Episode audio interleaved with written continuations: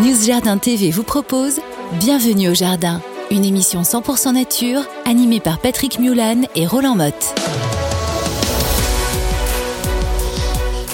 Mes amis, bonjour, je suis très très heureux de vous retrouver une nouvelle fois. C'est toutes les semaines, mais à chaque fois c'est le même plaisir. Nous sommes aujourd'hui le 26 février. C'est un samedi, comme d'habitude, mais vous avez tout loisir d'écouter, de regarder cette émission quand vous voulez, puisque c'est un podcast et c'est aussi une vidéo. Nous avons Miguel à la caméra qui est en train de nous enregistrer et nous illustrerons toute l'émission de façon très précise, que ça vous fasse une véritable émission de télé.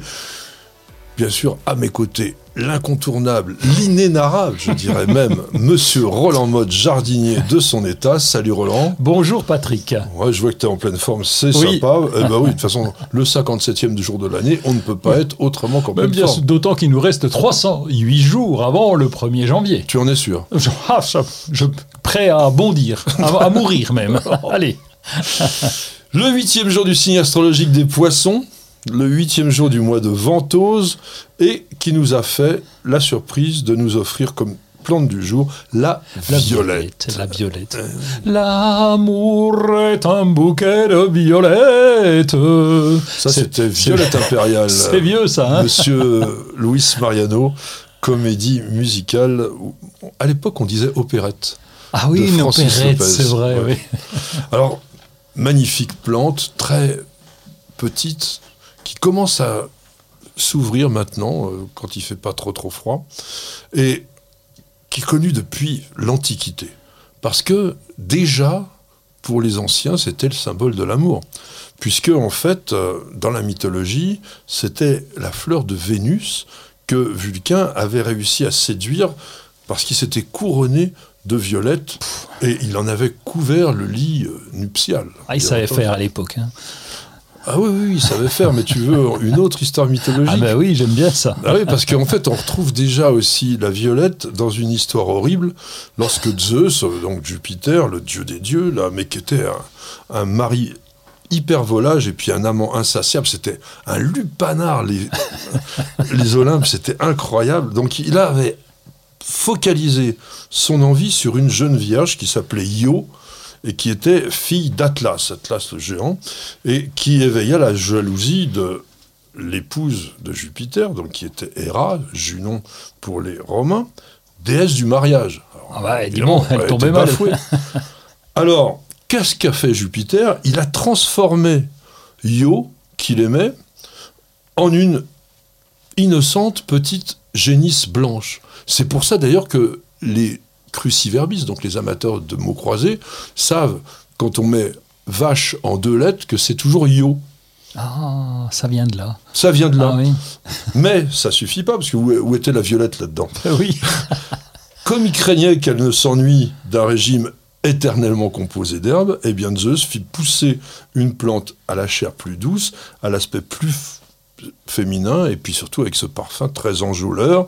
Et donc, en fait, on retrouve aussi le nom de Io dans le nom botanique de Viola, qui est le nom de la violette. Ah oui, d'accord. Et on l'a aussi dans Violette de notre nom populaire. Alors, c'était vraiment une plante vénérée par les anciens, puisque les Grecs dans l'Antiquité portaient des couronnes de violettes, les Romains faisaient du vin de violette, et en raison de sa petite taille, ce côté aussi euh, fleur toujours un petit peu penchée, c'est vraiment la timidité des sentiments. Et quand on veut conquérir une jeune femme avec quelques fleurs, mais d'une façon discrète parce qu'on est timide, on peut offrir des violettes. Dis donc. Non, tu le ferais pas. non, non, non. là, rose, là, rose. mais euh, au XIXe siècle, la violette était toujours la modestie, la pudeur, et vraiment c'est resté comme ça. Et quand elle est blanche, c'est aussi un bonheur champêtre. Alors, je vais te raconter encore une histoire parce que c'est vraiment rigolo comme tout. Dans les années romantiques, il fallait se faire comprendre parce qu'on n'avait pas le droit de se déclarer. Alors, il fallait une façon un peu poétique. Donc, dans un dîner, les hommes célibataires, ils prenaient deux violettes qu'ils mettaient à la boutonnière. Après, il y avait des balles. Alors la jeune fille, dont le cœur était à prendre, elle mettait dix violette, et parfois un petit brin de jasmin aussi pour attiser. On a parlé des plantes aphrodisiaques, le jasmin, ça aide un peu. Lorsqu'on fêtait un anniversaire, on donnait 100 violettes, un gros bouquet. Mais, alors attention, accroche-toi aux branches, parce que si on voulait s'attirer les grâces de la grand-mère de sa fiancée, il fallait lui offrir 1000 violettes. Ça commençait à coûter Ah ouais. cher. Donc on parle de viola odorata, donc cette petite violette de Mars. T'en as de- dans ta région? Alors j'en ai, oui, l'autre fois tu m'as dit que c'était pas des violettes, mais pourtant ça pousse bien spontanément, tout seul, en sous-bois essentiellement, on a un grand sapin et Pourquoi ça je t'ai dit pousse que pas des violettes? Je sais pas pourquoi tu m'as dit ça, moi j'étais pas content, mais j'ai rien dit, je ai dit c'est Patrick, il a raison. Et donc on a des tout petites brins de violettes qui poussent sous le sapin et qui se ressèment spontanément et ça nous fait une toute petite fleur de Oui, violettes. mais c'est pas, pas ce que je voulais dire, c'est que ce n'est pas viola odorata. C'est d'autres. Parce que des- dans, les, dans les T'as violettes, raison qu'elle sent rien. voilà, Ouais. et elles s'hybrident les unes les autres, mais il y a un nombre incalculable de d'espèces dans le genre viola, et je pense qu'un jour on vous en parlera, parce qu'il y a même des violettes qui ressemblent pas du tout à la plante que l'on connaît. Ah. Bon, on connaît aussi quand même la pensée, et on nous aurons une pensée pour cette plante du jour. Je rappelle donc 26 février, et nous sommes aujourd'hui en 1832, et né à Édimbourg. Eh ben, Thomas Anderson, le Thomas fameux Anderson. Thomas Anderson. Bah, C'était un botaniste, euh, enfin ce fut un botaniste euh, qui est mort à Édimbourg aussi, donc il est resté vraiment dans sa ville, et qui a dirigé, alors, je viens de dire une énorme bêtise, parce qu'en fait il est resté dans sa ville à sa naissance et à sa mort. Ah bah. Et entre autres, il a dirigé le jardin botanique de Calcutta pendant sept ans, et on lui a dédié quelques plantes. Alors il a introduit justement des plantes très intéressantes, notamment à Calcutta, la quinine, le, ca- Ah le oui. quinquina, parce que c'était utile dans une région où il y avait quand même des moustiques potentiellement dangereux. Et il a travaillé beaucoup sur les acantacées. Alors, il y a beaucoup, beaucoup de plantes qu'il a décrites, comme Aphelandra nervosa, Emigraphis reptans, Justicia anceliana. Ce sont des plantes euh, qui sont très très belles. hein. Justicia laxa, Ruellia, Ringia. Tout ça, ce sont des plantes euh, que l'on connaît parce qu'il y a quelques espèces ou cultivars qu'on peut avoir en plantes d'appartement. Un arbuste qu'il a décrit que j'adore, qui s'appelle Thunbergia erecta. Est-ce que tu vois comment c'est? C'est tropical. Euh, non. Ça fait un arbuste arrondi, mais avec des fleurs qui ressemblent à, à des fleurs diplômées bleu, bleu foncé, en trompette comme ça, avec une corolle plate. Et puis alors, top du top, Thunbergia misorensis. C'est une grimpante invraisemblable, qu'on appelle d'ailleurs la liane de Mysore, qui vous fait des coulées comme ça de hampes florales qui peuvent atteindre, oui, 50-60 cm. Et quand on regarde chaque fleur, elle est rouge et jaune. Ah non, mais. je- Et ça pousse chez nous, ça? Ah non, Ah, Mysore. Mysore, c'est l'Inde. Donc, non, non, c'est une plante tropicale.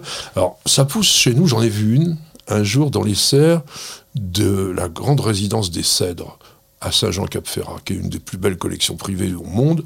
Et lui, il avait ça là-dedans. Euh, mais Il y, en a, il y en a au Muséum d'histoire naturelle, par exemple. Je pense qu'à Paris, dans les serres, il doit y en avoir tout une mégère mésorensis. Mais ça fleurit pas aussi bien que dans son pays, parce que quand vous allez dans un pays tropical où il y a des beaux Thunbergia mesorensis, ils peuvent avoir des centaines de fleurs qui pendent comme ça. Alors, on les met sur les pergolas. Superbe. Il y en a partout. Ah et on tombe par terre. Donc, chapeau, monsieur Thomas Anderson, de nous avoir décrit cette jolie plante. Donc, le 26 février, on fête la Saint-Victor, non, Nestor. Nestor de Pamphylie, encore un martyr, en 251. Disons, ça tombait. hein. Euh, jadis, on le, fait, on le fêtait le 25 février, mais aujourd'hui, c'est le 26.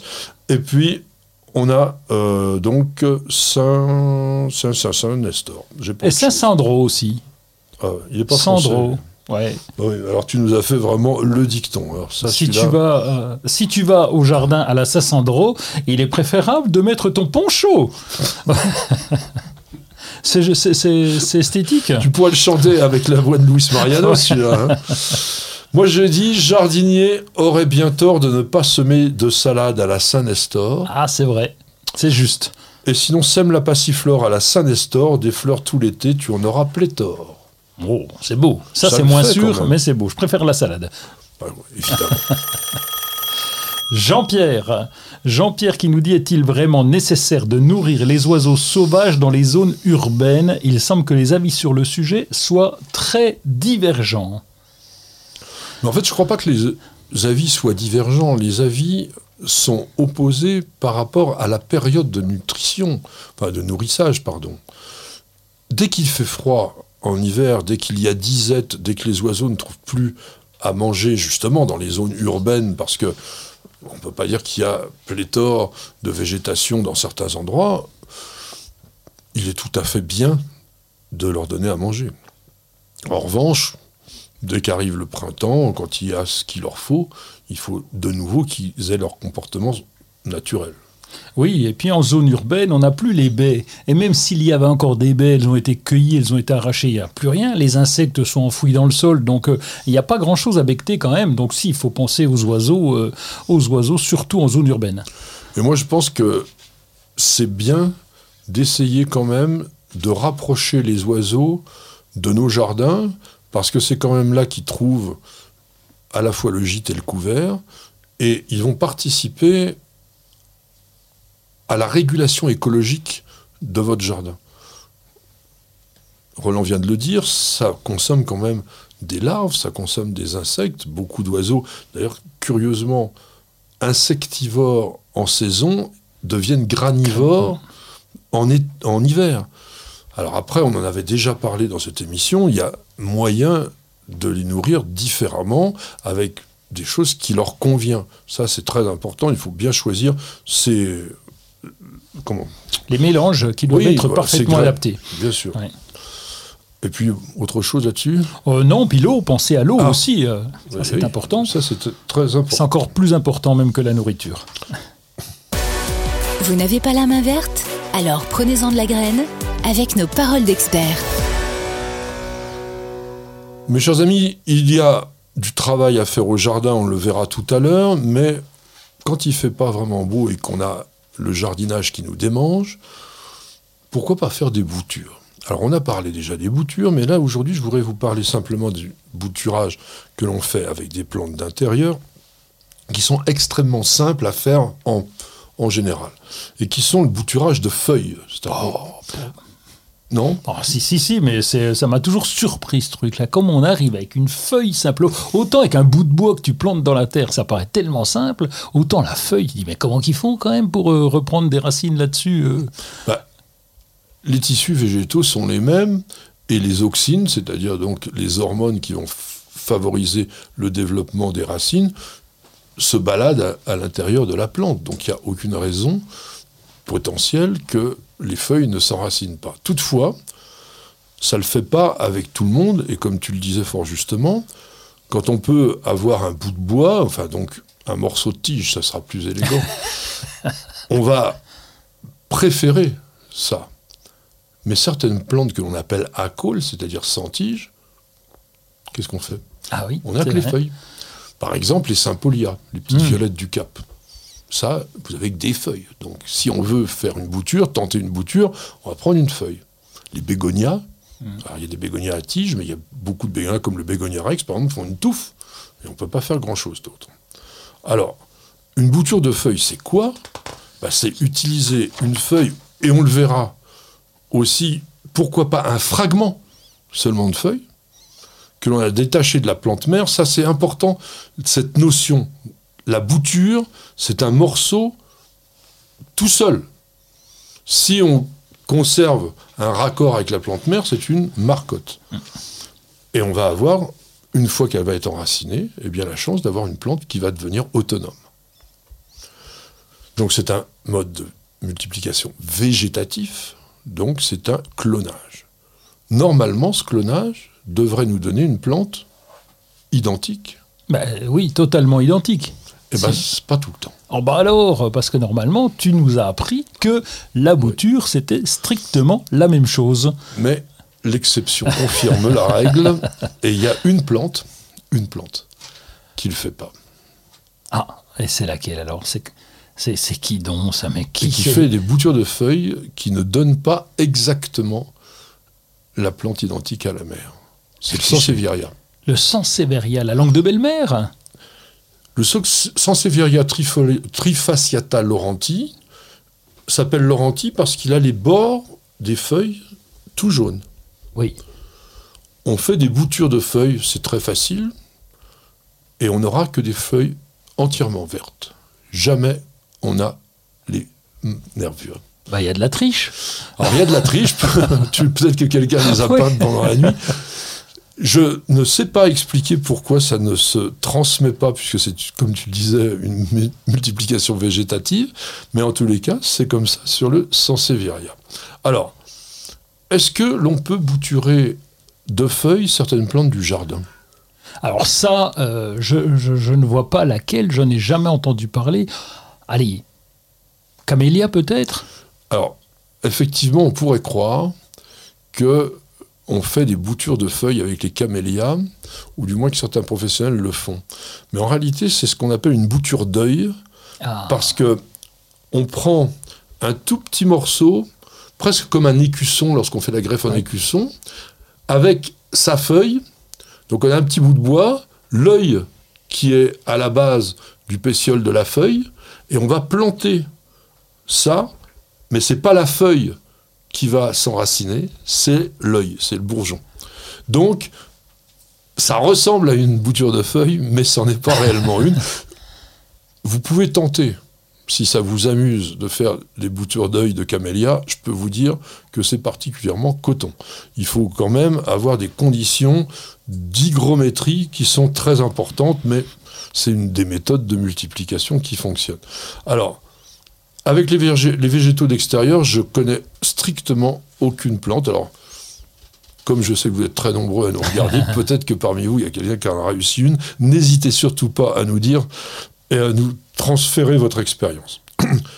Quelle serait pour toi la plus facile, celle que tu réussis à tous les coups? Ah, et calanchoé, succulente, les trucs comme ça, là, la feuille est bien grasse, ça doit bien, ça doit bien reprendre ça. Voilà. toutes les plantes succulentes, ça marche très très bien. Alors chez les calanchoés, il y a aussi des pièges il y a un calanchoé qui s'appelle Degremontiana. Calanchoé Degremontiana, il fait des grandes feuilles sur le bord desquelles il y a des bébés. Ah oui, des petits machins qui pendent là. Voilà. Alors, on peut prélever ça, mais c'est tout petit. Non, ils pendent pas. Hein. Sur les calanchoés, ils sont, ils sont dressés tout au long de, de la feuille comme ça. Et c'est une plante qu'on appelle vivipare. Il y a aussi une fougère la fougère patte de lapin, le Davalia, je ne sais pas si tu connais ça, c'est une plante qu'on utilise en plante d'intérieur parfois, et on l'appelle patte de lapin parce qu'elle fait des rhizomes qui sont tout velus, très très jolis, les, feuilles sont toutes douces, et sur la fronde, eh ben, il y a des bébés fougères qui poussent. Donc il suffit de les détacher, voilà. Ah, mais ça, c'est des, c'est pas des semis, c'est pas, c'est pas de la bouture. Ça. Non, mais on pourrait croire ah que c'est qu'on prend un morceau de la feuille pour la bouture parce qu'il n'y a pas de racines au départ, donc on fait quand même raciner. Bon. Donc, les Echeveria, les Calanchoe, les Sedum, les Sempervivum, Sempervivum, le truc le plus simple, vous savez, ça ressemble un peu à un artichaut. Toc, vous cassez un petit morceau, vous le remettez dans le sol. Alors, il y a quand même un truc. Sur la plante. Sur l'Echeveria sur les, ouais, ou les succulentes en général. En tout cas, c'est l'humidité qui est, euh, qui est assez. Euh, enfin, sur l'Echeveria, moi j'ai déjà eu des vrais problèmes avec ça. Hein. Ouais, mais il y, y, a un truc à faire pour la bouture. Ah. Sur les cactus aussi. Quoi donc? Tout simplement attendre qu'une petite peau se forme sur la partie qu'on a blessée, de façon à ce que on évite justement le contact direct des tissus succulents, pleins d'eau, avec le sol. On réduit les risques de pourriture comme ça. Tu veux dire qu'il faut que ça cicatrise Oui, il faut que ça cicatrise. Voilà, il y a un petit cal de, de, cicatrisation qui va se former. On peut aussi dire par exemple que les cactus raquettes, donc les opincia, sont des boutures de feuilles. Quand on casse la, raquette, c'est une feuille tige en fait, puisqu'il y a pas. Ça va tout seul, ça. Ça, ça va tout seul aussi, mais c'est pareil. On va laisser. Donc dans un terreau drainant, là, on, met terreau et sable ou terreau de semis, mais il faut vraiment qu'il soit de, qualité. Après, donc je vous ai parlé du sansevieria. Alors le sansevieria, qui est quand même une plante presque succulente, lui, vous prenez sa feuille, vous coupez des morceaux qui font à peu près 10 cm de long, et on les plante verticalement dans le bon sens. Ça, c'est très important. Ah oui, euh, le bas et le haut. Voilà. Oui. quand on a, parce que quand on a découpé la feuille en trois ou quatre morceaux, euh, si on les mélange, on ne sait plus dans quel sens c'est. Donc on les, on les coupe et puis on les plante bien dans le bon sens. Je vous ai parlé des plantes vivipares. Alors maintenant, je vous ai évoqué la possibilité d'avoir ce qu'on appelle des morceaux de feuilles, seulement pour faire des boutures. Ça se fait avec les bégonias rex, et on appelle ça des boutures de triangle de nervure. Quand vous retournez une feuille de bégonia rex, dont les nervures sont très apparentes, on va voir des réseaux, et il y a des endroits où les nervures se rejoignent. C'est ça qu'on appelle un triangle de nervure. Donc il suffit de prélever un petit morceau, pas plus grand que 3-4 cm de haut, 2-3 cm de large. Donc ça va permettre parfois de faire 4-5 boutures avec la même feuille. Et on va le piquer verticalement en enterrant la jonction des nervures. Parce que c'est là que va se développer la nouvelle petite plante. Et tu fais ça avec tous les bégonias d'intérieur ou uniquement le, le rex Alors, oui, on le fait essentiellement avec le rex parce que les grands bégonias d'intérieur qui ont des tiges, par exemple, on va bouturer les Oui, tiges. oui. Mais le rex, lui, il n'a pas de tige. Pour terminer, Saint-Polia, le Saint-Polia, c'est ultra simplissime. Vous prenez une feuille entière et vous la mettez dans l'eau. On va mettre tout simplement un papier aluminium à la surface d'un verre d'eau. On prend un crayon, par exemple, ou ce que vous voulez, n'importe quoi, un couteau.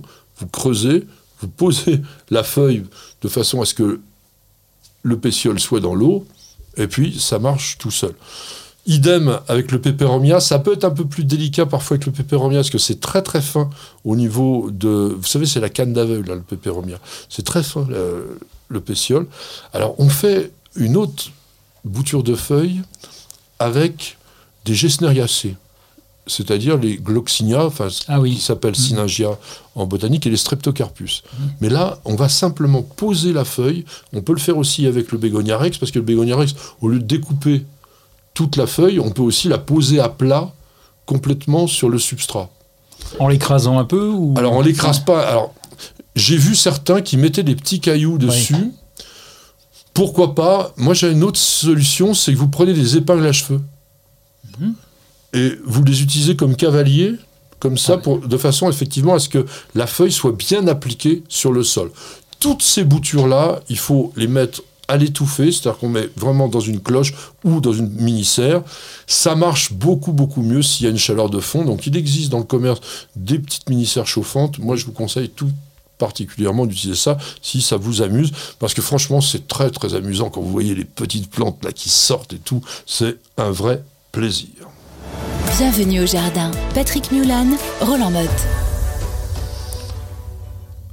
Quand je vous disais que le printemps se rapprochait, c'était pas simplement une lapalissade, c'était aussi que dans le jardin, on sent des nouveautés arriver et on voit des plantes très très sympas qui arrivent chez les uns et les autres.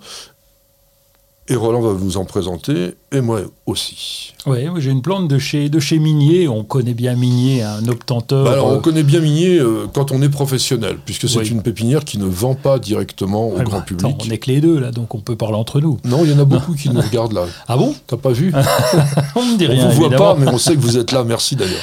Et c'est une euh, Wisteria, Wisteria venusta. Et donc, euh, c'est la collection Grande Diva. Il y en a une qui s'appelle Maria, l'autre Nathalie, l'autre Cecilia, l'autre Barbara. Donc, euh, par rapport à, à Maria Callas, Nathalie de C, Cecilia Bartoli, euh, Barbara Hendricks. Et donc, c'est des, c'est des petites glycines. Enfin, quand je dis petites, alors attention, petites, 6 C'est des mètres. petites fleurs. 6 mètres quand même de large. Non, Euh, pas donc, des petites glycines. Moi, j'en ai une Venusta. Non, ça fait des petites grappes. Ça Oui. fait pas des grosses grappes comme les glycines du Japon. Et ça fleurit généralement un peu plus tard que les autres. C'est ça qui est intéressant chez Venusta.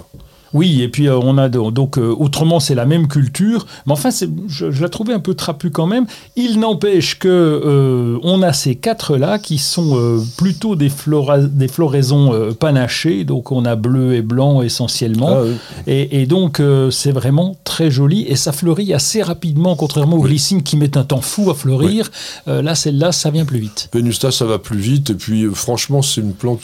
Il n'y a rien à y faire. Vous laissez grimper dans un arbre et puis vous êtes tranquille. Parfumé et mellifère en plus. Tout à fait. Mais euh, bon, c'est poussant quand même, hein, faites attention. Moi, j'ai une plante que je pense vous ne connaissez pas, ou du moins peu de gens la connaissent. en français, on appelle ça le muguet en arbre, donc c'est déjà tout un programme. Ouais. Et en botanique, c'est Zenobia. Zenobia pulverulenta. Et là, c'est le cultivar Rapseri. Non, C'est-à-dire comme la groseille.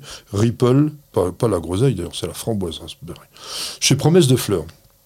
C'est un, un arbuste de terre de bruyère, ça il faut le savoir, mais ça fait une très jolie floraison en forme de petites clochettes, comme des clochettes de muguet, mais là il est marbré de rose, parce que Zenobia pulverulenta classique, il est blanc. Et là il est marbré de rose framboise, et il a aussi des jeunes pousses colorées de rose, du même type de rose. Donc c'est vraiment très très joli, avec au printemps le, les feuilles qui vont se couvrir d'une sorte de pruine un peu à reflet bleuté. C'est bizarre, hein. Et puis, à l'automne, bah, vous avez vraiment flamboiement magnifique. Donc c'est tout à fait rustique, ça pourrait pousser chez toi si tu avais un sol vraiment acide. En revanche, euh, ça se cultive exactement comme un rhododendron. Je voulais pas oublier que jusqu'au 6 mars, il y a le salon de l'agriculture, c'est à la porte de Versailles à Paris. C'est toujours un grand moment. Alors il n'y a pas beaucoup de choses sur le jardin, mais c'est très intéressant quand même d'aller voir ce que font les agriculteurs, de, ressentir les évolutions considérables. Puis bon, il y a tous les animaux euh, pour voir, pour raconter pour, aux enfants ce qui se passe, surtout si vous êtes citadin, c'est quand même un endroit super. Toi, tu avais un coup de cœur avec un livre, tiens. Alors moi, je voulais te présenter, mais bon, je te laisse le coup de cœur pour une fois. Ça m'arrive pas souvent. En 40 et quelques émissions, euh, c'est la première fois que je présente un Bah, livre. Le, lequel que c'est 44 hein. 44, oh là là, on vient vieux.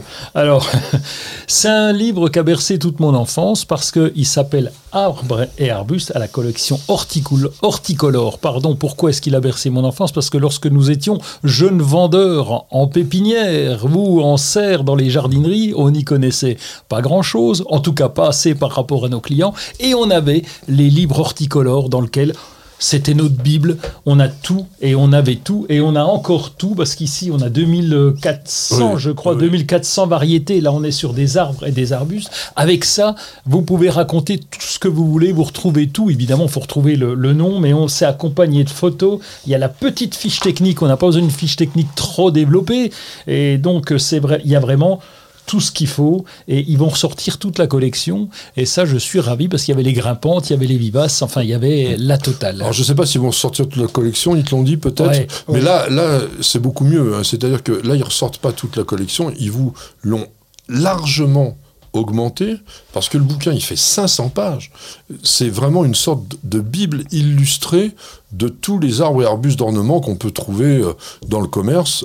Alors, certains sont pas très connus, hein, mais c'est vraiment, vraiment chouette parce que les photos sont de très bonne qualité, d'abord, et vous avez la possibilité avec ça de vous faire un jardin que vos voisins vont baver de jalousie parce qu'ils n'auront jamais vu les plantes que vous aurez dans votre jardin. Et avec Internet, aujourd'hui, vous trouvez tout. hein. Toutes ces plantes-là, vous les trouvez, il n'y a Oui. aucun problème.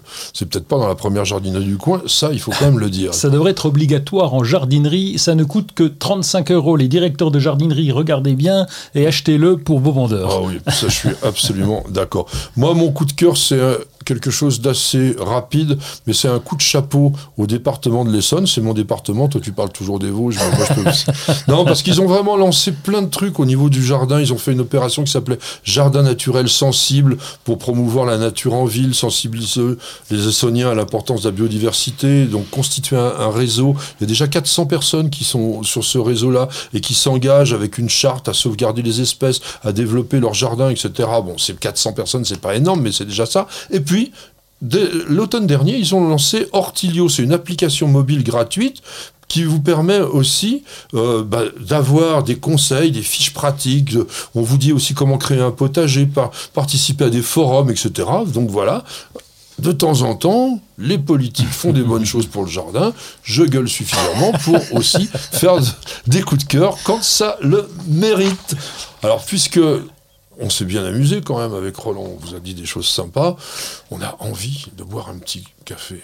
Alors, on fait une page de publicité, c'est tout de suite. Bien que votre pelouse se porte plutôt bien, vous voyez apparaître de la mousse ici et là. Pas de problème, Gazon Pur DCM vient à votre secours. Gazon pur DCM est un engrais pelouse organo-minéral avec une action indirecte contre la mousse. Cet engrais ne tâche ni les dallages ni les pavés. Gazon pur DCM, c'est deux en un. Un beau gazon bien vert et en plus, sans mousse. Incroyable ce qu'un mini-grain arrive à faire. Une question de Nolan. Nolan qui nous dit J'ai une plante verte que je place sous des LED bleus et rouges de type horticole. Mais j'ai remarqué que les feuilles les plus proches des lampes deviennent un peu violettes, celle du bas étant toujours verte. Quelle en est la raison? Est-ce grave, docteur? Alors il y a une raison tout à fait physiologique, on va dire, parce que le vert est donné par la chlorophylle. La chlorophylle qui est un pigment, mais qui est un pigment qui n'accepte pas les brûlures intenses des rayons du soleil, et notamment certains rayons particuliers. Euh, je pense que notamment les ultraviolets, ça lui plaît pas beaucoup. Alors, quand on a trop de lumière, et là il nous met du bleu et du rouge, on va avoir d'autres pigments, les anthocyanes, qui sont plutôt pourpre violacés en fait, qui vont se développer tout bêtement pour protéger le reste des tissus d'un excès de lumière. C'est ce que font d'ailleurs dans la plupart des cas les arbustes dans la nature, ils sont pas violets, mais le tout jeune feuillage est bronze ou pourpre. Et puis après, il devient vert. Mais c'est parce que quand il est très très tendre, le moindre rayon de soleil risque de l'écramer. Et donc, on a d'autres pigments au départ qui viennent protéger. Parce que ces pigments-là, eux, ne sont pas détruits par les rayons du soleil ou de la lumière. Donc il suffit de distancer un tout petit peu la source lumineuse et puis ça ira très bien. Vous cherchez la petite bête? Toutes les réponses dans le dossier de Bienvenue au jardin. Nous venons d'évoquer euh, de la couleur avec euh, une question d'auditeur dans cette émission. Et là, pour ce dossier, nous allons rester dans la couleur. Parce que le choix de la couleur est capital dans un jardin, dans la mesure où les couleurs ne s'expriment pas, d'ailleurs toutes de la même façon, en fonction de la lumière, mais elles ne vous font pas ressentir non plus les mêmes émotions. Donc, dans la composition d'un jardin, qui ne doit pas être une palette de peintes multicolores, parce que ça, généralement, c'est quand même d'un goût moyen, et surtout, ça ne vous permet pas d'apprécier réellement, quand il y a une sorte de cacophonie colorée, la subtilité de chaque couleur. En revanche, c'est pas obligé de faire non plus des jardins monochromes, parce que ça c'est compliqué, puis c'est peut-être un peu désuet aujourd'hui, ça se faisait beaucoup à la fin du 19e siècle en Angleterre, les jardins blancs, les jardins roses. Bon. Donc, la couleur va être un élément majeur. Alors qu'est-ce que la couleur? La couleur. La couleur, c'est c'est quoi? C'est une illusion finalement, parce qu'on peut interpréter la couleur de différentes manières. Je pense que notre œil perçoit des choses que les oiseaux perçoivent différemment. Donc les couleurs peuvent être différentes et pour nous et pour les oiseaux. Il n'y a pas que les oiseaux, il y a aussi euh, les insectes, par exemple, qui voient les couleurs de façon très différente. Tout simplement pourquoi? Mais Parce que ce sont la réflexion des ondes lumineuses que perçoit effectivement notre rétine et qui n'est pas fabriquée de la même façon, quels que soient les êtres vivants. Donc, on, on revoit, on voit plutôt des choses qui ne sont d'abord que le reflet, puisque en fait c'est ce qui est réfléchi. Par exemple, quand on voit quelque chose en bleu, on ne voit pas le jaune. Non, Non. c'est clair. C'est Voilà. clair. J'essaie de regarder autour de nous, mais non, c'est vrai. sinon, c'est le bleu. vert. Sinon, c'est du vert. Oui, c'est vrai que c'est plus proche, tu as raison. Si on réfléchit un petit peu, et ça se réfléchit d'ailleurs, oui, ça ressemble au vert. Alors donc, on peut dire en quelque sorte que les couleurs n'existent pas, puisqu'on ne voit que le reflet de ce qu'elles nous envoient. Par exemple, il y a un truc tout bête, une abeille. Le coquelicot, qui pour nous est d'un rouge intense, elle va le voir une sorte de bleu, bleu violacé. Parce qu'elle est capable de percevoir le- l'ultraviolet, alors qu'elle ne voit pas le rouge, parce que c'est des longueurs d'onde différentes. Nous, on n'a quand même pas des grandes, grandes longueurs d'onde. hein. On n'est pas capable de voir, par exemple, cet ultraviolet. L'ultraviolet, c'est quoi? C'est entre 10 et tr- 380 nanomètres. C'est pas une grande onde. Et notre œil, lui, il commence seulement à 380. Donc l'ultraviolet, on ne le voit pas. Tu vois? Ah Donc ouais. c'est- simplement ces distances d'onde qui peuvent, en fonction de nos yeux, bah, apparaître d'une façon ou d'une autre. Bon, peu importe, en tous les cas, on va faire notre jardin par rapport à ce que l'on voit, nous, et ça, c'est important. Donc le blanc, par exemple. Qu'est-ce Ouais. que tu penses du blanc dans le jardin? Le blanc couleur neutre, je dirais un peu comme le vert, donc euh, y compris chez les fleuristes, parce que les fleuristes sont très très sensibles à ça. Donc le blanc et le bleu sont des couleurs neutres qui vont s'adapter à peu près à tout. On va pouvoir les utiliser. Alors quand Ouais. je, je dis couleur, parce que tu vas me dire que c'est pas une couleur évidemment, mais mais euh, Si, si, euh, alors, c'est une teinte, mais le blanc, pour moi, dans le jardin, c'est une vraie couleur. Parce que le vert, lui, je suis d'accord avec ce que tu as dit, le neutre, dans la, peinte- dans la peinture, le blanc est neutre. Mais ça, c'est le travail de l'humain. Dans le jardin, dans la nature, le neutre, c'est le vert. Parce que le vert, il fait partie de l'ensemble du fond, on va dire. Dès qu'on met une tache de blanc, et il y a rarement des feuillages blancs, blanc-blanc. C'est toujours des fleurs, donc c'est quelque chose d'éphémère. Ça ne tient pas en longueur. Donc c'est intéressant au niveau du jardin parce que c'est léger, c'est lumineux, ça n'agresse pas, c'est très éclatant, hein, mais voilà, ça permet d'harmoniser les autres couleurs. Je pense que aussi le blanc, le blanc, ça va être une transition. Tu vois, tu peux, si tu fais un massif où il y a des fleurs bien rouges, et puis que tu voudrais en mettre des jaunes pas très loin, tu as intérêt à mettre du blanc au milieu. Oui, c'est en cela que pour moi le, le blanc est neutre dans le sens où on va pouvoir l'associer à différentes couleurs. Tu pourras pas mettre du rouge et du bleu parce que c'est pas très esthétique. Ah. Mais si tu mets un blanc Alors, au milieu, ça va le faire. exactement, un peu oui. drapeau tricolore, mais sinon ça. Ça fait Ça rien, ça peut passer un peu mieux Non, mais peut-être qu'on a mis d'ailleurs le blanc au milieu du drapeau. pour calmer. C'est pas vrai.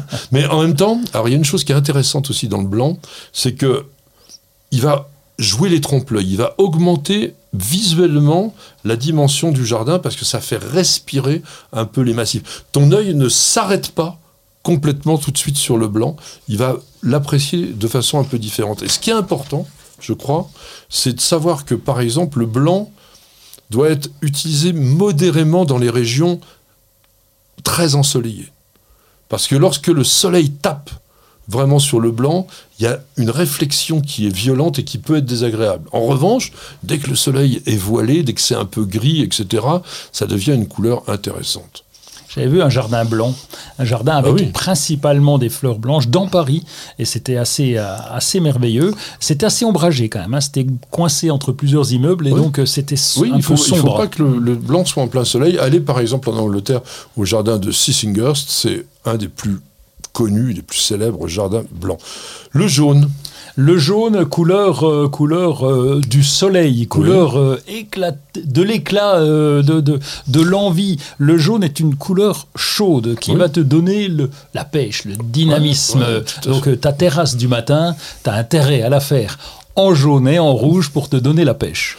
carrément, jaune et rouge, là ça... Oui, Alors, c'est très facile à utiliser le jaune dans un jardin, comme le blanc d'ailleurs, parce que c'est facile à associer avec les autres couleurs sans que ça tranche vraiment. Comme tu disais tout à l'heure, un rouge et un bleu, c'est difficile. Moi, j'avais donné comme exemple le bleu et le jaune, ou le rouge et le jaune. Ça peut choquer quand même. Rouge et jaune, ça, c'est tonique. Donc, si c'est apaisé un peu par du blanc, c'est plutôt mieux. Mais c'est pas de mauvais goût. En revanche, toute autre couleur, ouais, on- même le rose, par exemple, le, le- le ro- rose et rouge, ça ne le fait pas, quoi, par exemple. non. Il est préférable de mettre de l'orange. Voilà. Et donc, on peut vraiment faire des jardins monochromes jaunes. Il y a des palettes assez grandes. C'est difficile, hein, parce que le jaune, quand même, a un défaut. C'est que si on le voit de loin, ça manque de netteté. Les fleurs jaunes, tu vois, vues de loin, dans le paysage, comme ça, elles vont un petit peu se fondre et on ne se fixe pas dessus. Donc ça, c'est quand même peut-être gênant dans les grands jardins. Dans les petits, en revanche, ça peut aller parce qu'on aura l'occasion de, le voir beaucoup plus près. Alors, moi, je dirais aussi que ce jaune avec le bleu ou le violet, ça va être vraiment très intéressant aussi dans un jardin, parce que le jaune va redonner de la chaleur un petit peu à ces couleurs qui sont plus tristes. Alors, on va parler du rouge, le rouge qui est la couleur préférée des Français depuis 40 ans. C'est toujours les rosiers rouges qui se vendent plus que les autres. Euh, deux fois plus de tulipes rouges que de jaunes on vend par exemple. C'est incroyable, hein, le rouge. Puis à Noël, à Noël, c'est aussi euh, le rouge et le vert. Donc le rouge revient souvent avec une complexité quand même dans le jardin, c'est que c'est une couleur qui est un peu comme le jaune, éclatante, mais qui va jusqu'à l'agressivité. L'excès de rouge va te provoquer. Alors sur des plantes, ça va parce que c'est les fleurs, comme tu l'as dit, sont éphémères. Quand tu commences à rajouter le salon de jardin rouge et la potée rouge, là, ça commence à être dans, dans le dur. même le massif de géranium de 10 mètres carrés, rouge vif ou rose de pareil. Bon, donc ça veut dire qu'il faut l'utiliser par tâche et sans oublier une chose, c'est que s'il est mal éclairé, le rouge, donc justement s'il n'a pas le soleil pour le raviver, il peut paraître un peu sombre. Ça peut paraître un petit peu grenat, quoi, un petit peu d'une couleur qui n'est pas forcément agréable. Et vraiment, le rouge, utilisé en trop grosse quantité, c'est franchement d'un goût moyen quand même. C'est hein. difficile. c'est difficile. Alors, associer plutôt les fleurs rouges, justement, on parlait pas de vert, mais avec des feuillages vert tendres, avec des on disait des blancs tout à l'heure, donc des choses comme ça pour que on lui donne un côté un petit peu plus, même si c'est une couleur forte, un peu plus chaleureux, et puis éviter par exemple le rouge et l'orange. Ça, ça se fait pas. C'est très fort. C'est très fort. On a deux couleurs chaudes là. C'est dur. Ah oui, c'est un peu C'est très dur. C'est des couleurs qui peuvent, à un moment donné, être enthousiasmantes, mais qui vont devenir fatigantes. Et le bleu ah, le bleu, c'est la terrasse du soir. La terrasse du soir, avant d'aller au lit, tu prends ton petit thé là sur la terrasse qui est bleu, qui est équipé en bleu, qui est fleuri en bleu. Le bleu est apaisant. Le bleu est reposant et le bleu fait partie des couleurs froides. Mais c'est un peu mélancolique. Oui, un petit peu. Bah, on est dans le repos, c'est pas grave. Soit pas, mélancolique, soit reposé. Hein. Alors il y a une chose qu'il faut savoir quand même, c'est que dans un jardin, si on met trop de bleu, c'est difficile quand même, parce qu'il n'y a pas énormément de fleurs bleues bleues. Il faut pas oublier le ciel. C'est lui qui est bleu. Mm. Donc trop de bleu, surtout si c'est grand, ça peut se mélanger un peu avec le ciel, ça va faire perdre la structure un petit peu du jardin. Bon, moi, j'aime bien ce bleu associé soit au jaune, parce que ça fait un petit peu comme de l'or avec, euh, avec les saphirs, là, non, mais, ou surtout avec des feuillages gris. Alors là, quand on est dans le bleu avec des feuillages gris argentés, on prend quelque chose de beaucoup plus riche, de beaucoup plus chic, on va dire.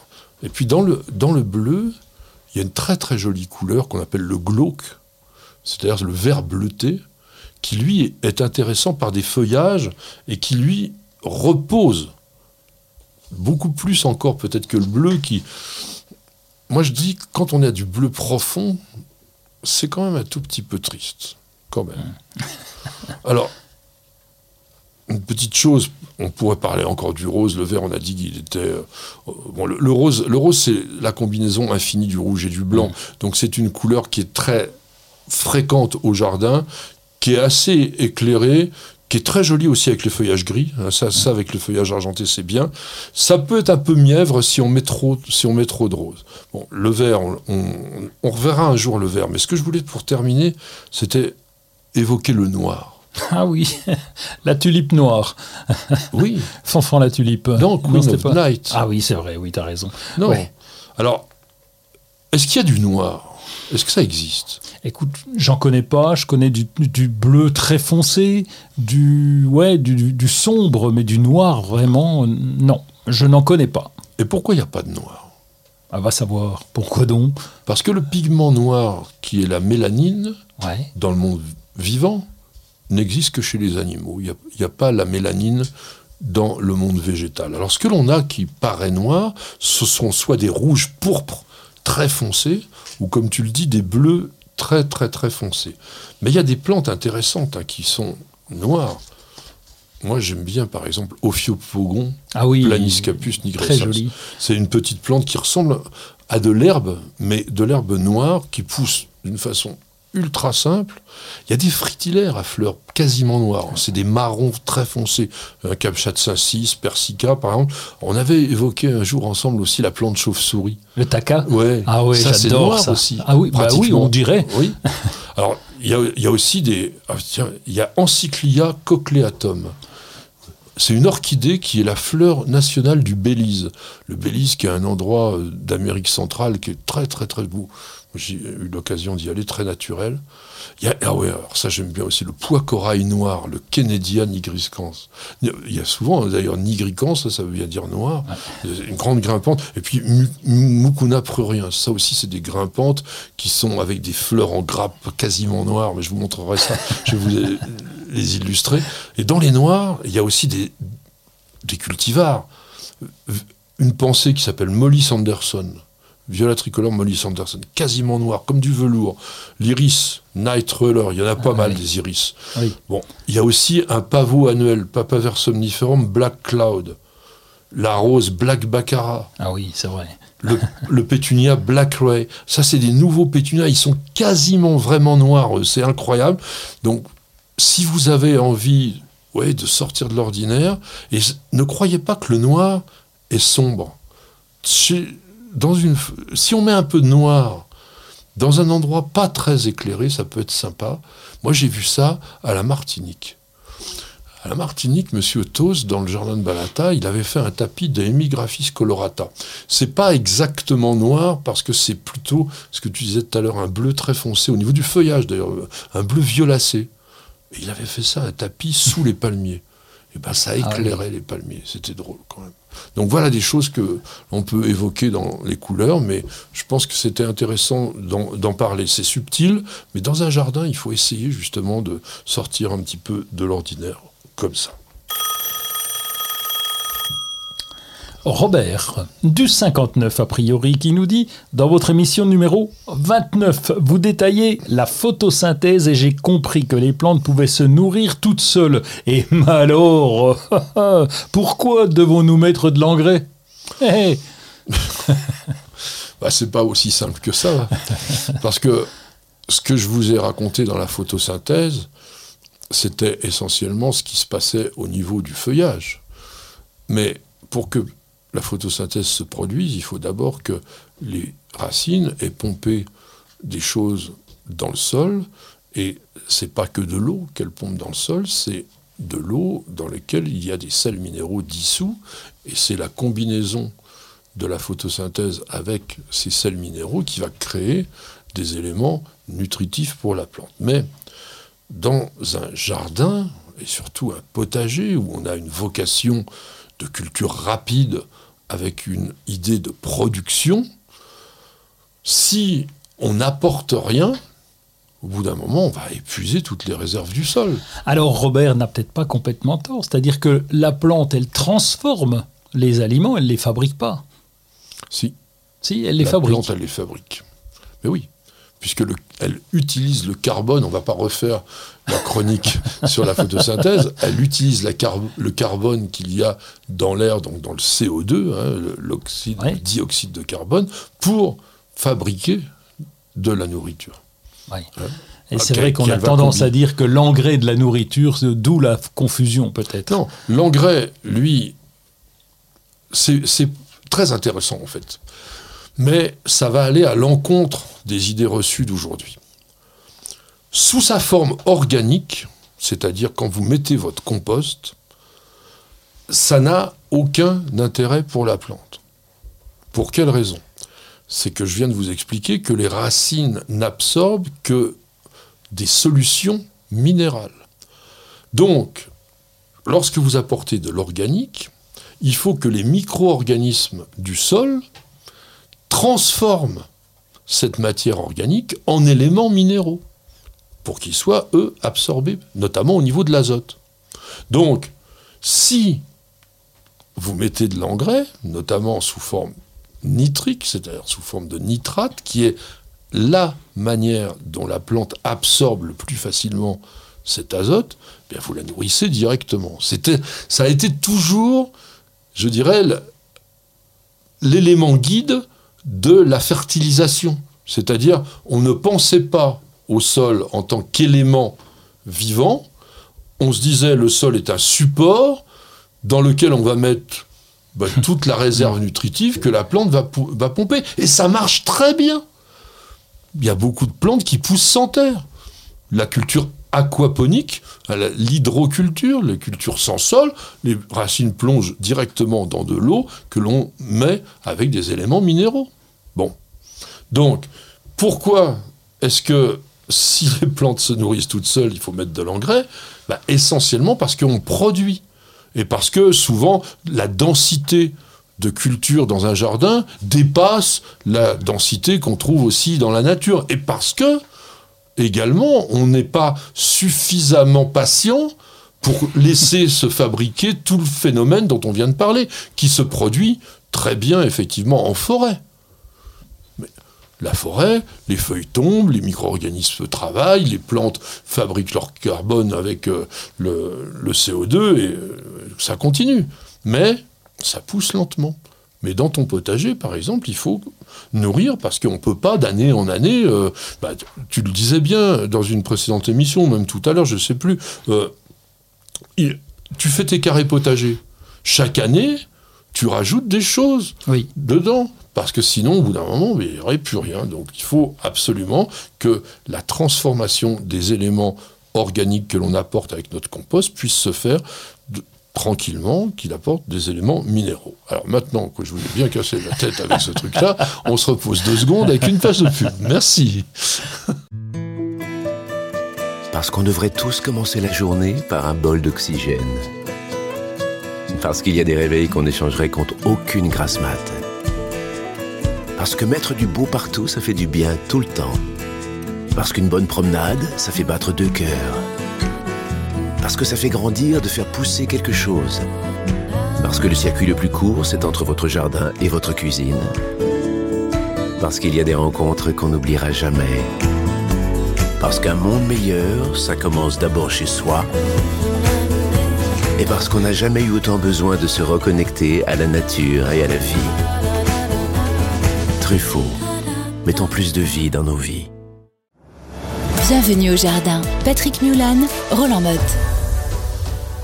Je vous le dis chaque semaine, mais nous nous rapprochons du printemps, ça devient une sorte d'obsession. Ce qui veut dire, non, je le dis parce que on voit que ça frétille au jardin, il y a des choses à faire et de plus en plus de tâches qui vont s'accumuler ou qui vont à un moment donné, euh, faire en sorte qu'il faudra passer beaucoup plus de temps. Donc c'est bien de profiter quand on a la chance d'avoir quelques belles journées en ce moment, ça arrive hein, quand même. Oui, ça arrive. Et puis, ça euh, arrive. bon, là, on est quand même le 26, hein, donc euh, ah, il y a presque un mois encore, hein, parce que n'oubliez pas, le printemps, c'est vers le 20-21. Je crois que c'est plutôt le 20 que le 21, mais en tous les cas, bon, il faut attendre le mois de mars. Mais on va déjà préparer ce, printemps.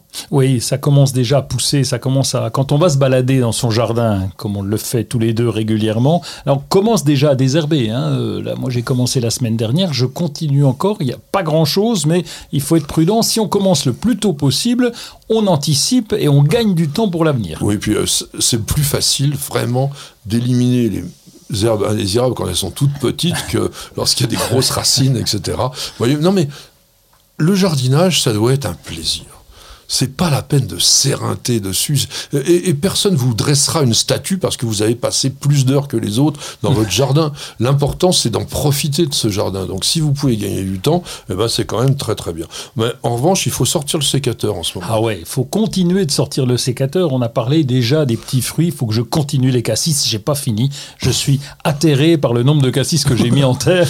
Et j'en ai trop mis. Mais, trop mis? Ah ouais, mais c'est bon. Confiture de cassis. Attends, tu tombes à, la renverse. Les rosiers, ça y est, c'est parti. Moi, je commence pour les rosiers. Même, même dans, dans, la région de Vitel. J'ai des rosiers qui s'appellent Vitel, en l'occurrence, c'est des, des cordès, c'est donc qui sont très, très euh, costauds. Oui, ils sont allemands, c'est des costauds. Ouais, et puis c'est de l'arbustif, hein, donc ils appelaient ça rosier euh, arbu, je sais pas quoi, c'est plus, plus qu'arbustif encore. Euh, enfin bref, t'as un truc qui monte presque, il monte à 3 mètres de haut si on le laisse faire, ah, donc il est quand même balèze, il me fait des tiges grosses, allez, un centimètre et demi de diamètre. C'est un baobab en fait. Oui, pas loin.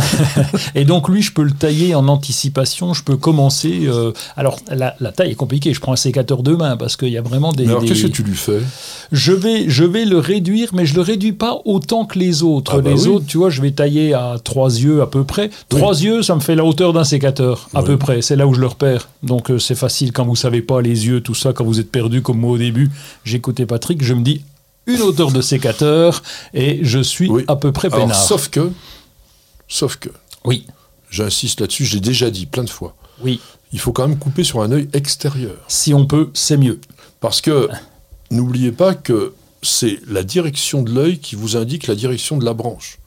Donc si vous avez un rosier qui doit avoir cette forme de gobelet évasé et que vous coupez sur un œil qui se développe vers l'intérieur, ben, vous avez tout faux. Donc il vaut mieux, sur des rosiers très très vigoureux, couper un peu plus long. Oui. On aurait tendance à couper plus court. Pourquoi? Parce que le parcours de la sève sera plus long, donc ça va ralentir un petit peu la puissance. Parce que si vous coupez court, et ça on le fait plutôt sur les variétés un peu plus chétives, ça va redémarrer plus fort. Alors faut pas le ratiboiser bien entendu, mais moyenne trois yeux, mais de temps en temps deux et de temps en temps quatre. Voilà, ça dépend comment ils sont positionnés. Donc tu parlais du désherbage, c'est bien, Ouais. tu as les balconnières. Oui. On plante maintenant? Non, mais je vais faire un tour. Je les ai mises dans la serre. J'ai mis. euh, Tu veux pas je- planter les myosotis, des, des Oh pensées non, non, non, non, parce que je vais acheter encore des trucs là, je vais ressortir les balconnières, il faudra que je les rentre après, non, c'est trop compliqué. Parce Les qu'après- rentrer Mais oui, parce que moi, il faut rentrer dans la maison, elles sont dans la serre, je les ai protégées, ce sont des dipladénias. Donc, Ah. euh, Et je- ils, ils vont bien? Oh, non, ils sont pas. C'est difficile. hein. Bah, c'est compliqué pourtant, euh, la serre euh, qui est à 5 degrés à peu près, oui, puisque C'est j'ai un mon... peu faible pour le dipladénia. C'est un peu juste, c'est un- oui, donc je vais tester. Mais là, j'ai pas envie de monter à 10 degrés, donc euh, je préfère changer les plantes. Mais je vais quand même les tailler sévèrement là pour voir ce que ça donne. L'an dernier, il y en avait quelques-uns qui étaient repartis. Donc euh, là aussi, nous, on je va vais voir ce que ça donne. Nous, on va, on va Tu- planter. ouais. Je vais planter quelques pensées.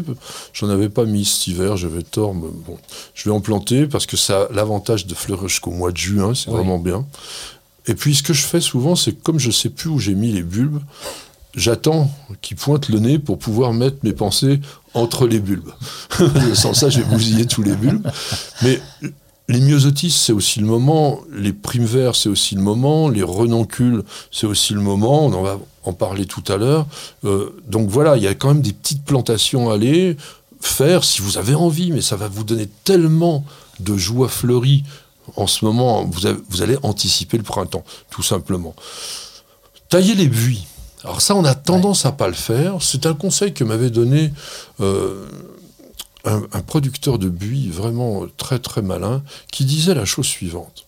Si vous coupez les buis avant qu'ils redémarrent, c'est-à-dire vraiment avant que la jeune pousse se soit faite, pour pouvoir refaire alors, soit vos boules, soit vos triangles, enfin ce que vous voulez avec le buis qui doit être sculpté, vous allez permettre justement à cette jeune pousse de vous donner cette couleur Ah, jaune verdâtre très tendre, superbe, sans avoir à la couper. Parce que dès que vous allez à la couper, eh bien, la coupe va la noircir, enfin, ou la brunir. Et donc, vous avez plus cette teinte-là. Donc, faites-le dès maintenant. Et puis là, comme ça pousse pas énormément, ben, vous pourrez garder votre buis relativement longtemps. Les pyracantha, ça se taille aussi maintenant, ainsi que tous les arbustes à feuillage persistant dans les haies vives, dans les haies naturelles, les haies champêtres, pour pouvoir aérer un petit peu. Puis les oiseaux n'ont pas dû faire encore leur nid, donc vous pouvez y aller. On l'avait dit la semaine dernière, mais je réinsiste, on béquille, c'est-à-dire qu'on va gratter, taille, retourner légèrement, superficiellement à la fourche bêche ou à la griffe, le pied des arbres fruitiers qu'on a bien piétiné. Vous pouvez en profiter pour mettre un petit peu d'engrais organique, en ce moment ça leur fera pas de mal. Et puis, pareil, déjà les massifs d'arbustes et massifs de rosiers, s'ils ont commencé à pointer un peu, ça veut dire qu'ils sont déjà un peu de nouveau réveillés, ben un peu d'engrais, ça leur fera pas de mal. Moi, je le fais aussi sur les hortensias. Alors, est-ce qu'on utilise des engrais spécifiques pour chaque plante? C'est comme vous voulez. Nous, en général, on prend l'engrais, le premier qui vient, et ça va très, très, très bien.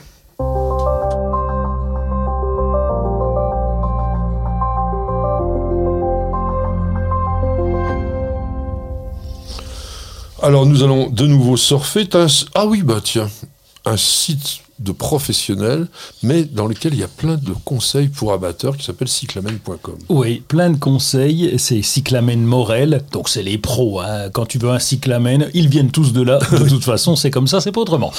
Oui, parce que c'est des obtenteurs de Ah oui. variété. Alors, toujours nous à la TV, vous y êtes, mais je vous incite à y rester longtemps. Non, on a fait plusieurs reportages chez Morel. On a présenté leur travail de sélection et ça vous explique, entre autres, la difficulté de créer des variétés nouvelles. C'est très très long. Et donc, un, cyclamen, c'est pas extrêmement cher, mais ça vaut quand même dans les 3, 3,50 un petit cyclamen à l'automne. On se dit, ah, c'est quand même un petit peu cher. Mais il y a des raisons, et on vous l'explique chez Morel, et c'est vraiment des gens super. Mais comme tu dis, ce site, il est intéressant pour nous, les amateurs. Oui, parce qu'il y a plein de trucs juste à noter qui sont, ils vont très loin dans la recherche de couleurs, dans l'obtention. Donc ils sont, ils vont voir les tendances à deux ans pour savoir comment ça va se passer, quelles seront les couleurs un peu tendances, et ils vont s'en inspirer pour leurs obtentions. Il y a d'ailleurs un, un nouveau qui vient de sortir qui s'appelle Litchi Oui. et, Il est- il est et- joli, et- hein. ah, qui est superbe. Et moi, ce que je vous conseille, c'est plutôt leur Instagram, parce qu'ils commencent sur Instagram. Ils n'ont pas beaucoup d'abonnés. Il y en a 950, il y a 392 publications, mais chaque fois, ils sont très attentifs euh, à, à la photo. Alors, un seul reproche quand même, c'est qu'il n'y en a pas encore assez de photos, parce qu'ils nous font des photos superbes avec des cyclamènes dans tous les sens qui sont les choper dans le monde entier sans doute, et et il n'y a pas assez de photos. Donc, ils- ils nous en mettent pas assez. Les c'est gars- eux qui les font eux-mêmes, hein, c'est toutes, toutes ces images, puisque ce sont leurs obtentions. Mais euh, moi, ce que je leur reproche, c'est que ce sont des photos. On a l'impression qu'il y a un seul cyclamen qui a changé de couleur. Quoi. Ils ont toujours la même forme, ils sont toujours bien ronds, euh, les feuilles impeccables. Ça, ça, ça manque de vie, en fait. Ça manque de vie, mais c'est- c'est- je sais pas. Moi, je dirais que ça, ça manque de photos surtout. Ils en ont peut-être d'autres. Tant, pis. si- eh ben, tant pis s'ils nous font des, des un peu mo- moins structurés, un peu moins belles, parce que là, on est dans la perfection, Alors, comme il y a tu le peut-être dis. autre chose, ils ont peut-être pas beaucoup le temps. Ah, ben c'est dommage. Alors, c'est dommage. Parce que c'est une entreprise familiale, Oui, euh, vraiment vrai. de, de gens qui sont remarquables, parce qu'il faut le savoir, qui sont au top du top mondial de la recherche en matière de nouvelles variétés de cyclamen. Donc, euh, ça, ouais, on peut faire autrement que de leur faire un grand coup de chapeau. On. Cyclamen.com. Et ça vaut le coup pour vous aussi, vous aurez tous les conseils de pro pour réussir votre cyclamen. Alors moi j'ai deux petits livres. Jusqu'ici je vous avais mis vraiment des gros gros bouquins. Mais on va, on va commencer par celui-là. Planter un arbre et créer une forêt. Alors c'est peut-être beaucoup euh, créer une forêt, mais bon, tout le monde est là. Il y a euh, l'urgence écologique, climatique. euh, Il y a une déconnexion avec la nature. euh, voilà. Alors pour, alors lui aussi il veut soigner la terre. Bon, encore un. Mais planter des arbres, de toute façon, c'est bien. Euh, il dit voir pourquoi pas plein d'arbres pour faire euh, une petite forêt. Alors il dit que c'est pas c'est pas coûteux. Euh, je suis pas je suis désolé. Ça, au bout d'un moment, les arbres, ça peut coûter un petit peu d'argent. Mais ce livre, il est sympa. Il y a plein de il y a plein de citations. C'est c'est des petites choses. Voilà, il y a des petits dessins. Il y a voilà, il vous dit avant après. Vous imaginez un petit peu. Bon, ça serait le rêve, mais il y a aussi un peu de population humaine qu'il faut mettre dans les coins euh, de temps en temps. Mais bon, ce type, c'est un, un chercheur suisse, un ingénieur forestier, et il a fait un livre ultra simple. Et ça, on peut lui tirer notre chapeau. Euh, Il y a des trucs de, de base pour réussir la plantation. C'est pas le livre du siècle. hein. C'est chez Actes Sud, ça vaut que 10 euros. Alors de toute va. façon, vous pouvez y aller vraiment. Alors on est toujours sur les arbres avec celui-ci qui s'appelle Parmi les arbres, essai de vie commune. Alors déjà tout de suite le titre, ça a l'air très très sérieux. Mais franchement, pour vous présenter ce bouquin, qui, soit dit en passant, est quand même écrit par un type qui a eu le prix Goncourt hein, en 2011. hein. Alexis Génie, c'est un professeur agrégé de sciences naturelles, et en 2011, il avait le prix Goncourt, donc c'est quand même monsieur qui sait écrire. Je vais vous lire simplement le texte de la quatrième de couverture, et je pense que ça va vous donner ce que ça m'a donné. C'est une envie furieuse, mais furieuse, de lire ce bouquin. Il commence comme ça. J'ai aimé la littérature, j'ai aimé les sciences, j'ai aimé les arbres, mais pendant des années, je n'ai pas su allier les trois. Chacun de ces amours allait son chemin sans qu'ils ne parviennent à se croiser. Et puis, un été dans les Pyrénées, marchant dans la forêt, c'est venu. J'ai eu envie de parler aux arbres, parler à la fois de ce qu'ils sont et de comment nous vivons avec eux. Alors j'ai commencé à écrire sur mon téléphone en marchant. Les gens que je croisais sur le sentier devaient me voir en citadin incapable de regarder autour de lui, alors que j'avais enfin trouvé la façon de raconter ce qui était là. Je veux parler de ces êtres extraordinaires avec qui nous partageons la Terre, qui sont vivants comme nous, mais d'une autre façon, avec qui nous avons une relation continue à laquelle nous ne pensons pas assez souvent, tant elle nous imprègne, tant elle est profonde. Nous sommes arboricoles au fond, nous vivons avec les arbres depuis toujours, alors plutôt que d'en faire des êtres anthropomorphes, j'ai voulu dire leur étrangeté, connue par les sciences, mais aussi notre proximité par des anecdotes qui racontent cette place familière, eux auprès de nous, nous auprès d'eux. En prenant ces deux points de vue que la littérature peut mêler, je veux rendre hommage à ces compagnons de vie, à nos colocataires de la Terre, sans qui nous ne pourrions l'habiter. Bravo. Franchement, moi j'ai été bouleversé par ce texte. J'ai commencé à le lire pas plus tard que ce matin. La preuve. Oui, c'est mon marque-page. Ouais. Mais c'est écrit d'une façon divine. Et franchement, c'est à la fois simple, intelligent, profond. Lisez ce bouquin. Franchement, lisez ce bouquin. Ça s'appelle Parmi les arbres, essais de vie commune de Alexis Génie. C'est un monsieur qui a beaucoup, beaucoup, beaucoup de talent. Et nous voilà avec une question de Jean-Yves qui possède un camélia japonica, japonica pardon, et tous les ans euh, il voit de gros bourgeons à fleurs mais qui ne s'ouvrent pas. De quoi cela peut venir? J'habite dans l'est de la France à Belfort. Le terrain est argileux, calcaire, il est planté avec de la terre de bruyère. Bah, il est dans l'est de la France, alors tu vas répondre. Euh, oui, oui, je vais répondre. D'abord, je serai prudent parce qu'à Belfort, il y a différents types de sols. On est à la limite entre le calcaire de, de la Franche-Comté, là, puis on va commencer vers les Vosges où on peut être dans le granit. Donc le Belfort, je ne saurais pas dire quel est le terrain. il dit argilo-calcaire, Ouais. donc euh, bah, argilo-calcaire, c'est pas top pour le camélia quand même. Non, c'est un petit peu lourd et puis ça peut, on peut avoir là aussi des terrains humides. Donc ça, c'est un premier point. Mais pour notre, pour notre camélia, je pense que d'abord, euh, l'inconvénient que nous pouvons avoir dans ces régions-là, c'est le froid de printemps. Le froid du printemps qui peut faire vite tomber les bourgeons. Euh, Qu'est-ce qu'on a encore? On Bah, peut avoir la vent. pauvreté du sol. Souvent, souvent le vent, n'oubliez pas la- l'aspect desséchant du vent. Je pense qu'on fera un jour une chronique entière sur le vent, parce que c'est un élément, un facteur dont il faut vraiment tenir compte dans un jardin. Et j'ai pu remarquer, nous on avait un camélia aussi qui fleurissait pas bien, les boutons se desséchaient. On se dit mais c'est pas possible, etc. Et un jour on a mis un petit rhododendron juste à côté, qui a coupé le vent naturellement et tout a changé du jour au lendemain. Mais dans son cas, il y a aussi autre chose. N'oubliez pas d'arroser quand même les camélias quand ils sont en bouton. Un camélia en bouton a besoin d'eau. S'il fait trop froid, trop sec, s'il pleut pas pendant 8 jours, 8-10 jours, il faut arroser. Hum. À un moment donné, on n'y pense pas en cette saison. Oui, puis si, si le sol est un peu compact, alors Ah bah, si bien vraiment c'est terrain argileux, argilo-calcaire, ça dit il est ça planté peut- avec de la terre de bruyère. Mais ça aussi, ça me fait ultra rigoler. Parce que, Jean-Yves, vous avez mis quoi? Un sac de terre de bruyère Ah. mélangé avec votre sol argilo-calcaire C'est rien. C'est rien du tout. Si votre sol est vraiment négatif pour le camélia, je suis d'accord avec Roland, attention quand même à l'eau stagnante dans les terres argileuses, c'est vraiment le pire qui peut arriver. Mais là, c'est carrément un mètre cube qu'il faut dé- dégager, c'est-à-dire 50-60 de profondeur, mais largement sur un ou deux mètres. Ça fait entre un demi et un mètre cube, de façon à ce que l'ensemble du système racinaire soit dans des bonnes conditions. Mais mélanger un petit peu de tas de bruyère comme ça, un petit sac comme tout le monde fait, ça sert strictement à rien. Ça sert la première année, et ensuite les racines poussent, et puis elles se retrouvent dans notre sol euh, calcaire ou argilo-calcaire. mais vraiment pour l'histoire du- des boutons qui ne s'ouvrent pas, c'est souvent quand même le dessèchement du vent, c'est aussi un manque d'arrosage, donc pensez surtout à ça. Patrick, Roland, racontez-moi une histoire de plante, de jardin ou de jardinier. Je me posais la question en préparant cette émission de savoir quelle était la plante qui pouvait être un peu originale et un peu emblématique en cette saison, qui est quand même pas encore le grand démarrage.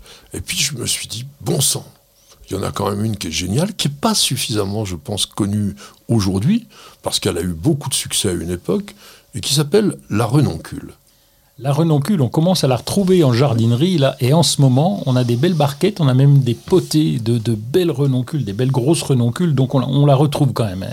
Elle, revient, elle est revenue à la Saint-Valentin, on en a parlé avec Monsieur Marguerite pour remplacer la rose aussi, donc euh, il y a un petit retour quand même de la renoncule. Eh ben, tant mieux s'il y a un retour de la renoncule. Alors on va parler de la renoncule asiatique, parce qu'on va parler aussi, puisqu'on est dans la chronique botanique un peu des renonculacées, mais globalement, celle que l'on veut cultiver, c'est Ranunculus asiaticus, qu'on a appelé aussi la renoncule des fleuristes, parce que c'est une plante qui se cultive en fleurs coupées, qui est quand même très intéressante aussi à ce niveau-là. Donc c'est vrai qu'elle est présente dans les jardineries. C'est une plante à la fois délicate et qui est, je trouve, un tout petit peu quand même romantique. C'est frais, c'est, c'est, gai comme, comme plante. Il y a des couleurs très très variées et vraiment sympa. Cette plante, la renoncule asiatique, euh, elle a été introduite en France par les croisés. Tu te rends compte?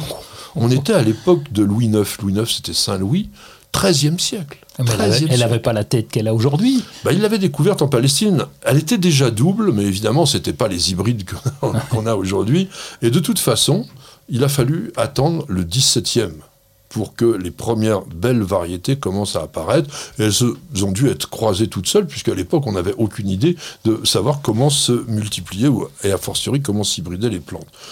En raison de ces superbes couleurs, on dit que c'est une plante de luxe un petit peu, et on en a fait même l'emblème d'une belle toilette euh, assez raffinée. On pouvait porter, euh, les dames du moins, une renoncule à la boutonnière. Alors ce genre Ranunculus, qui veut dire quoi d'ailleurs, tiens Ranaculus. Qu'est-ce que ça veut dire? Ça vient pas de rainette, ça? Bah, Rana, bien sûr. Rana, la rainette. Mais oui. Pas la grenouille, hein? Si, si. Si, la Ça, grenouille. vient- ça Oh, veut dire, oui. ça veut dire petite grenouille, en fait. Alors là, je vois pas le rapport. Bah parce qu'il y a les renoncules aquatiques. La Ranunculus Ah, oui. aquatilis, et, qui est euh, une plante assez intéressante d'ailleurs dans un bassin, parce que la renoncule aquatique, elle n'est pas jaune. hein.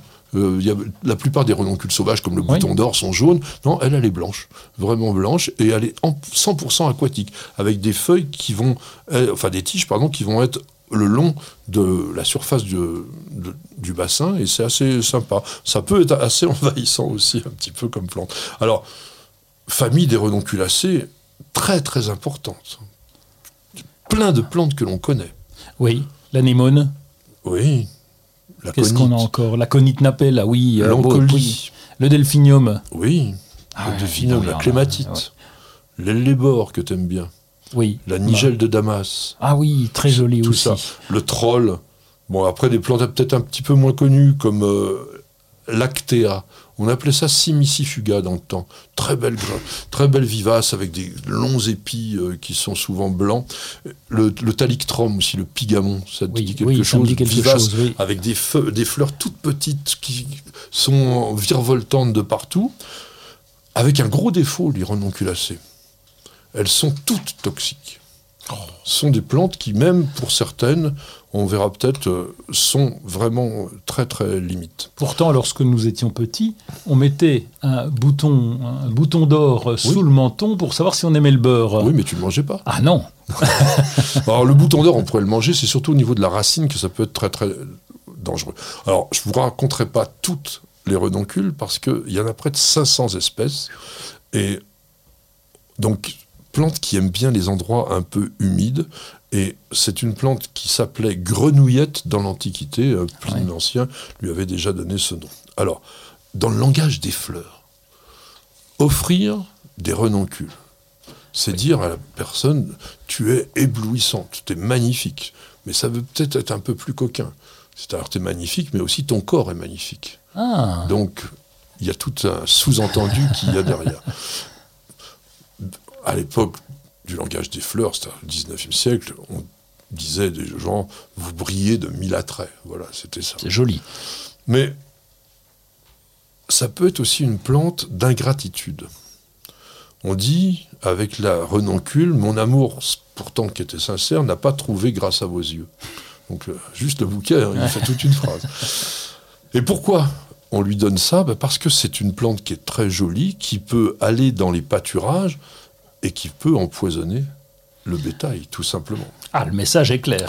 Parce que toutes les renoncules renferment des principes toxiques qui ont la capacité d'être rubéfiants, c'est-à-dire qu'ils vont donner des grosses rougeurs, ils vont vous donner des pustules, et dont l'ingestion peut être vraiment mortelle. C'est, on a l'impression d'avoir la gorge qui brûle, on salive, on a des cloques, comme je disais, des nausées, et puis l'inflammation se fait au niveau intestinal. Donc c'est pourquoi on l'a parfois appelé les renoncules des gobelets du diable. Ah ouais, tout simplement parce que c'était très toxique. Alors, il y en a une qui est pire que les autres, qui s'appelle la renoncule scélérate.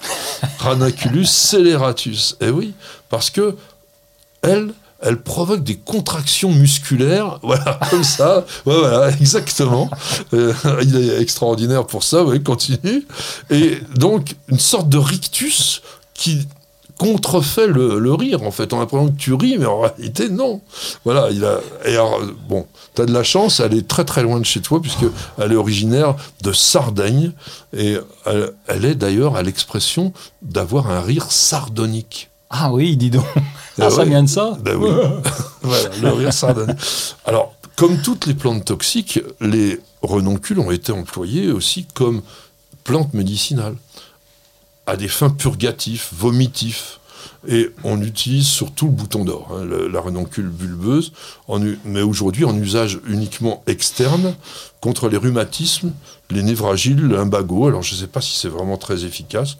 Et on croyait jadis que pour guérir de la folie, il fallait envelopper une racine de renoncule dans un foulard de lin et on le nouait autour du cou de la personne possédée au moment de la lune décroissante. Vous voyez, le genre de truc extraordinaire.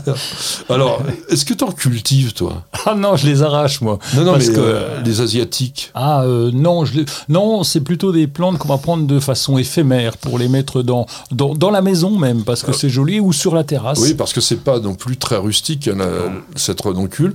Donc, généralement, on la plante à partir fin août, on peut commencer. Donc, c'est ce qu'on appelle des griffes. C'est sorte. Alors, ça, ça ressemble à rien.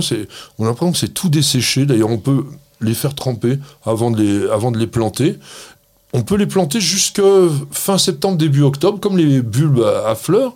Et puis après, on les met souvent en pot, nous, hein, parce qu'on ne peut pas les garder vraiment à l'extérieur. C'est un petit peu frileux. 10 cm, de profondeur, et puis voilà. Alors, il y a de très, très, très, très, très, très belles variétés, notamment les friandines. Les friandines qui sont très florifères, très denses, vraiment, c'est des très, très doubles, et c'est l'INRA qui, en 1969, avait créé cette série, et depuis, on n'arrête pas de les améliorer. Alors, j'en ai trouvé quelques-unes qui sont très très belles et qui sont tous des hybrides F1, je suis désolé. Euh, mais en fait, c'est pas grave, on les mange pas ceux-là. Et puis de toute façon, bon, il faut bien. Il y a Pauline, Amandine, et puis j'aime bien la série Vortex, très compacte, avec des fleurs très très pleines. Et puis dans les Paulines, j'ai vu Chocolat. Elle a un rouge grenat foncé, incroyable comme couleur, presque du chocolat. Et puis, alors celle-là, j'en avais jamais vu, j'ai regardé en préparant l'émission les picotis. Picotis, ça veut dire qu'elle est bicolore Elle est bicolore, ah oui. mais parfois un peu bizarroïde, avec un mélange d'orangé. De, c'est très étonnant. Et puis, peut-être une des plus élégantes, celle-là en revanche, c'est Amandine, dans cette série Amandine, mais Purple Jean. Purple Jean, elle est mauve et légèrement, très finement striée blanc. Ça, c'est vraiment très élégant. Alors, dans les, pour terminer, on va parler de deux, trois renoncule sauvage. Tu as parlé du bouton d'or, donc le Ranunculus repens. Donc c'est vrai que on faisait refléter le jaune de la fleur et on dirait t'aimes le beurre. Bon, ça c'est embêtant hein, dans un jardin parce que c'est stolonifère, ça ah. peut être envahissant. C'est un boulet. Honnêtement, c'est un boulet. Moi, j'en ai dans les cassis, là, mais une fois que ça commence, ça commence dans le gazon et ça vient envahir le reste. Très compliqué à arracher. Très compliqué à arracher. La bulbeuse, on a déjà évoqué. Alors là, on l'a souvent dans les pâturages, dans les pelouses, dans les, champs. Et donc là, le problème, ça peut empoisonner le bétail. Alors, on les, voit vraiment. Euh, dans l'Europe plutôt du Nord, ou, ou moyenne comme nous, tempérée, mais dans l'extrême sud, il n'y en a pas.